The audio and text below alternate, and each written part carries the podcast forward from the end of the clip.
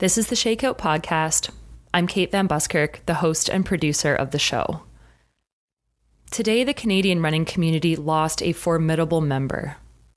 Silvia Ruegger, who was the first woman to represent Canada in the marathon at the Olympics and held the national record in that distance for 28 years, died today at the age of 58 after a long battle with cancer. Silvia was a pioneer for women's running. She broke down gender stereotypes, pushed boundaries, and dared others to do the same. In many ways, Silvia can be credited with the unprecedented success that Canadian female distance runners have enjoyed over the last several years. She established a legacy in this sport that will endure well beyond her untimely death. In addition to her prowess on the race course, Silvia was a champion for at risk youth and spent the last several years as the national director for Start to Finish, a program designed to help kids stay active and in school by combining reading and running initiatives. I had the pleasure of knowing Silvia through our mutual former coach, Hugh Cameron. Every time I was around Silvia, I knew that I was in the presence of greatness. Not because she was showy or the center of attention, but because she wasn't these things. Despite her accomplishments and her profound relevance, she was a humble and thoughtful soul who cared genuinely for the community in which she was so deeply enmeshed. Today, we're rebroadcasting an episode from 2017 featuring an interview between former Shakeout host Joan Chung and the late, great Silvia Ruegger. On this week's episode of The Shakeout, we return to a story of one of the toughest athletes in Canadian running history. Silvia Ruegger represented Canada at the very first women's marathon at the 1984 Olympic Games in Los Angeles, at a time when women's distance running was just starting to be accepted on the world stage. That race in Los Angeles represented a struggle, not only of the obstacles faced by women in sport, but for Ruegger, it was also simply the story of racing a marathon and all of the difficulties that any runner must overcome to conquer the 42 kilometers.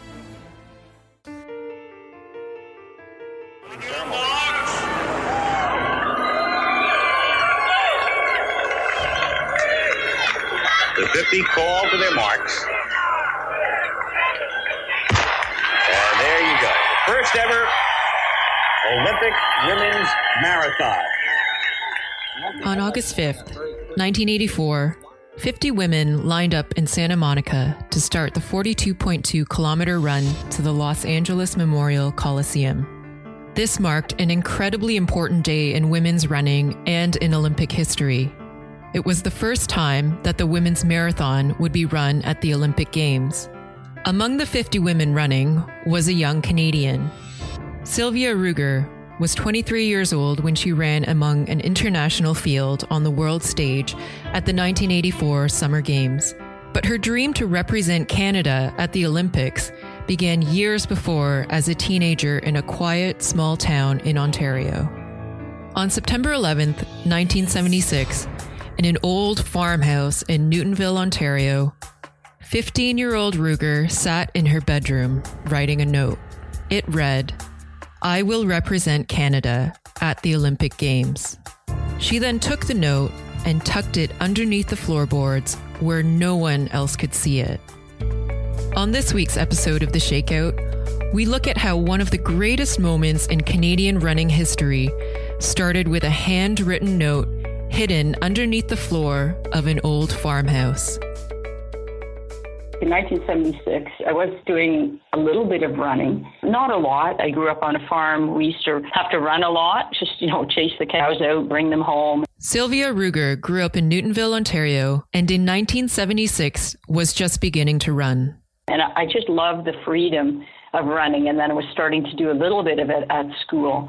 And so when I was watching the Olympics, I was just really fascinated with all the athletes of all the sports because I think what I saw was I saw dedication, I saw perseverance, I saw passion, I saw courage. And so those things really spoke to me. In Montreal's main stadium, that other Scandinavian, Lasse Viren, hasn't quite finished with the medal. The 5,000 metres and the flying Finn has a good chance of a double.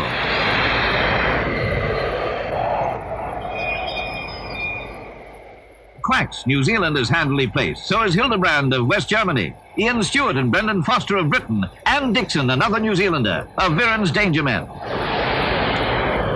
Into the straight for the last time. Viren of Finland has made his move.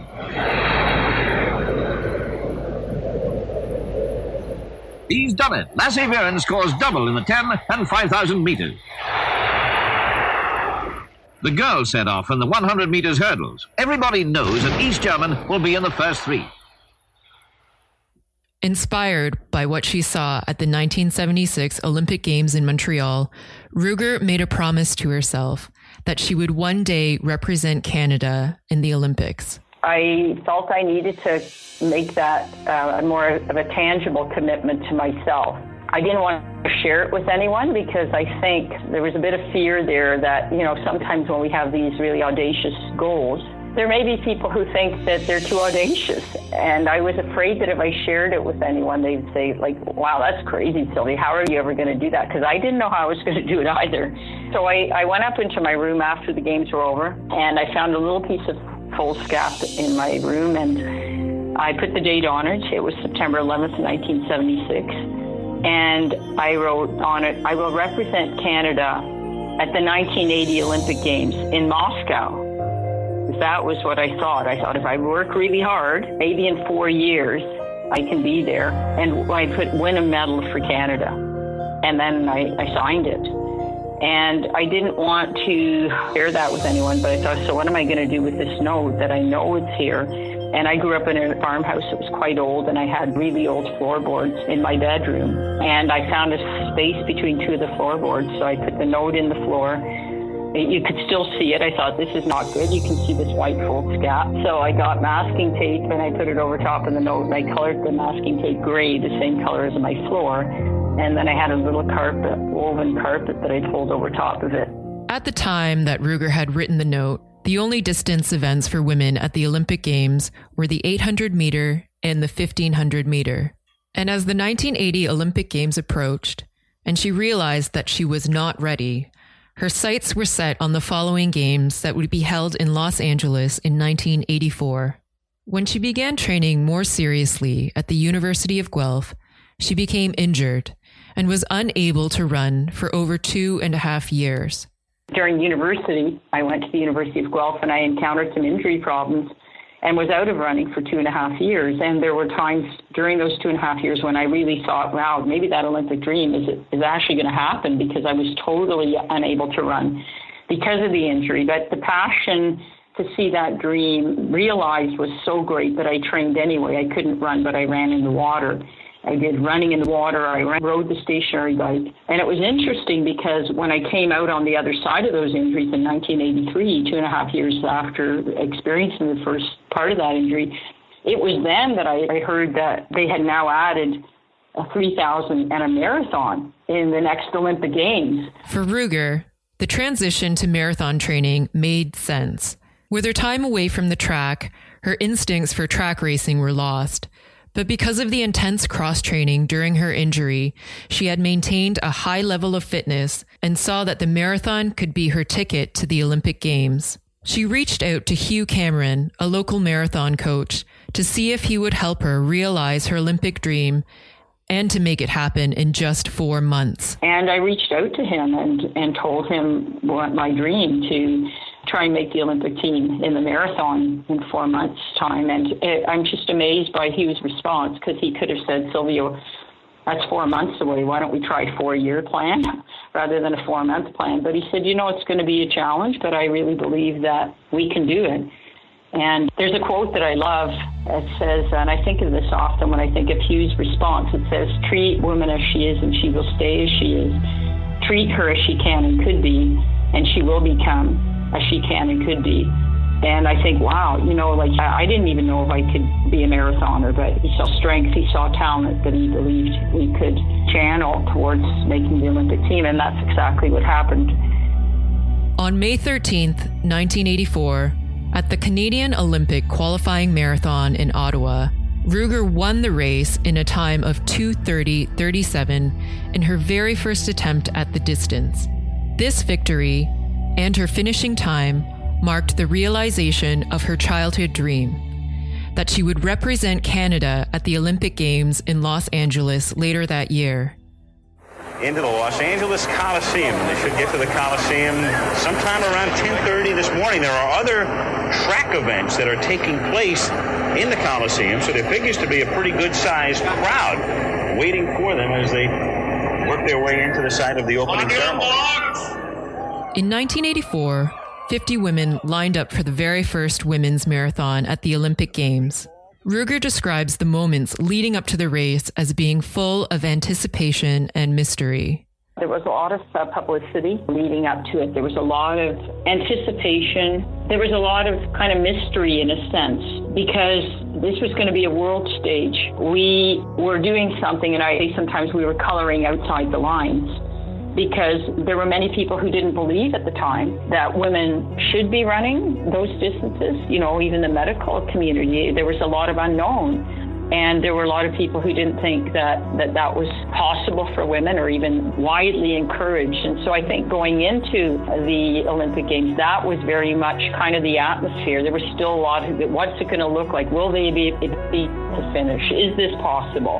And that was the, the feeling even on the morning of, like August 5th, 1984 so it was a really beautiful combination of this expectation, this anticipation, this joy of an opportunity being here for women that had never been available before. An incredible wall had come down or door had opened, and yet at the same time it's the Olympic Games. And so the preparation that's gone into that, the years of training, the sacrifice, knowing you're going to be in this crucible of intensity, running with the best in the world. So that's what I remember about the atmosphere at the track that day. Going into the race, Ruegger and her coach Cameron had expectations for a top 10 finish. The plan was to try to stay with the lead group for as long as possible and not to get separated. So the pace did start off fast, and early on, uh, Joan Benoit did break away from the pack. She went out very quickly and separated herself from the pack. And now, you know, in hindsight, it was a really wise strategy on her part because she got out of the fray of running in a pack. The all those the interference, the the bumping, the jostling, but she also got out early when it, the heat wasn't at its greatest. 5:15, one of her fastest miles for Joan Benoit turned in on mile 17. She is not giving much hope to the pack in the back. If they have the clarity of mind to figure it out, they've got to make up about 18 seconds per mile for the next six miles or so to catch Joni Benoit. However, she just, Joni just threw in a 5.15 mile, picked up the pace, ran one of the fastest of the race so far. So she is giving them no hope at this point. For me, I had a wake up call at about the 10K mark. It was at a water station, and I think because they had so communicated to us the importance of hydration, that dehydration was going to be a factor because of the heat. I was running behind a girl from Finland and she dropped the sponge. They had sponge stations where you would grab a sponge, squeeze the water, cool yourself off. And she missed the sponge that the volunteer was handing. And I guess she was thinking, need to cool down. And she stopped, dead stopped to pick up the sponge that she dropped. And I was behind her and I crashed into her and, and I went down. And uh, for a minute, it was like, wow. But it was a wake up call for me because it was like, Silvia, nobody's looking out for you here in this race. You have got to be so vigilant and you know grit and resiliency to survive in this pack because everybody here. This is the Olympic Games, right? And Rosa Mota seems to be the one most likely to be the silver medalist at this point. I say that because three or four times now she has tried to break away from the pack.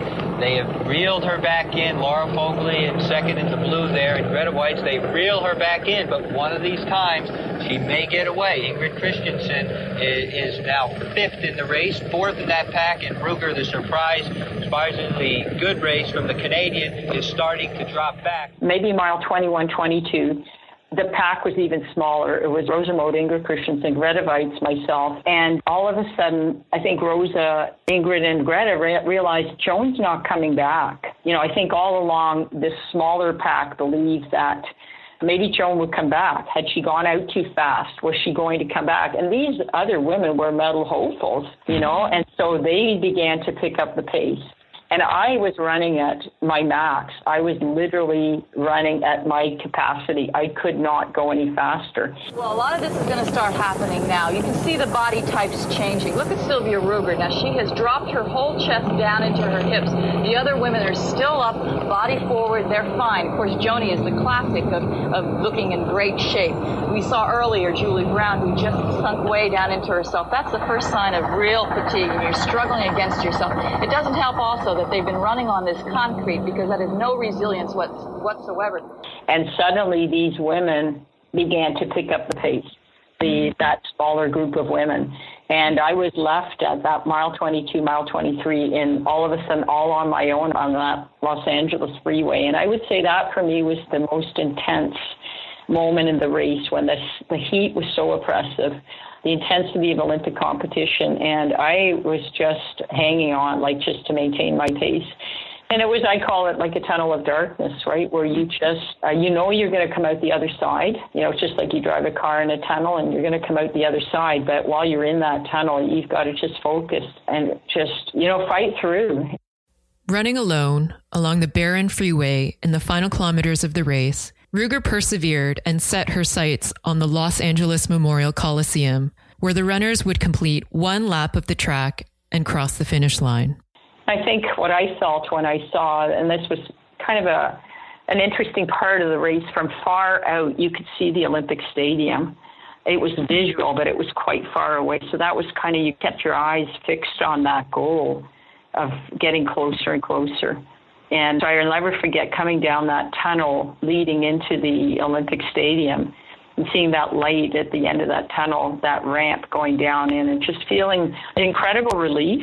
You know, when I saw that track and we had to do a final lap of the track, and just gratitude, right? Just gratitude for the opportunity, but also for the strength to persevere and finish well.